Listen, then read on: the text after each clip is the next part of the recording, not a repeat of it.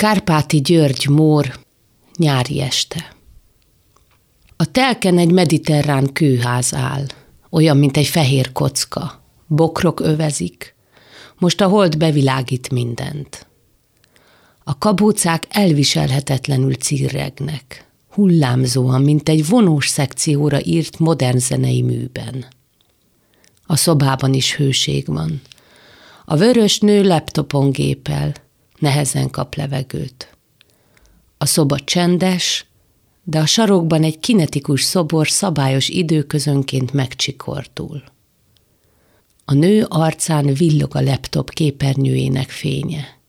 Valami tetszik neki. Megnyalja a száját. A szoba csendjében feltör a hangos ciripelés. A nő keresi, honnan jöhet, de érzi, hogy csal a térhallása. Fel kell a helyéről, és végignézi a falakat, amíg meg nem találja a rovart. Felkap egy napilapot a dohányzóasztalról, összecsavarja, lecsapja, aztán felkanalazza a rovart, az ablakhoz lép, kidobja a kertbe. Az ablakból nézve, a nő már nem láthatja, mert visszaült a laptophoz, a holdfénytől ezüstkék fűszercserjék között kirajzolódik egy alak. A kert melletti úton elszágult egy autó. A reflektorfénye egy pillanatra rávetül az alakra, és most látható. Egy tömb testű, ritka hajú nő az.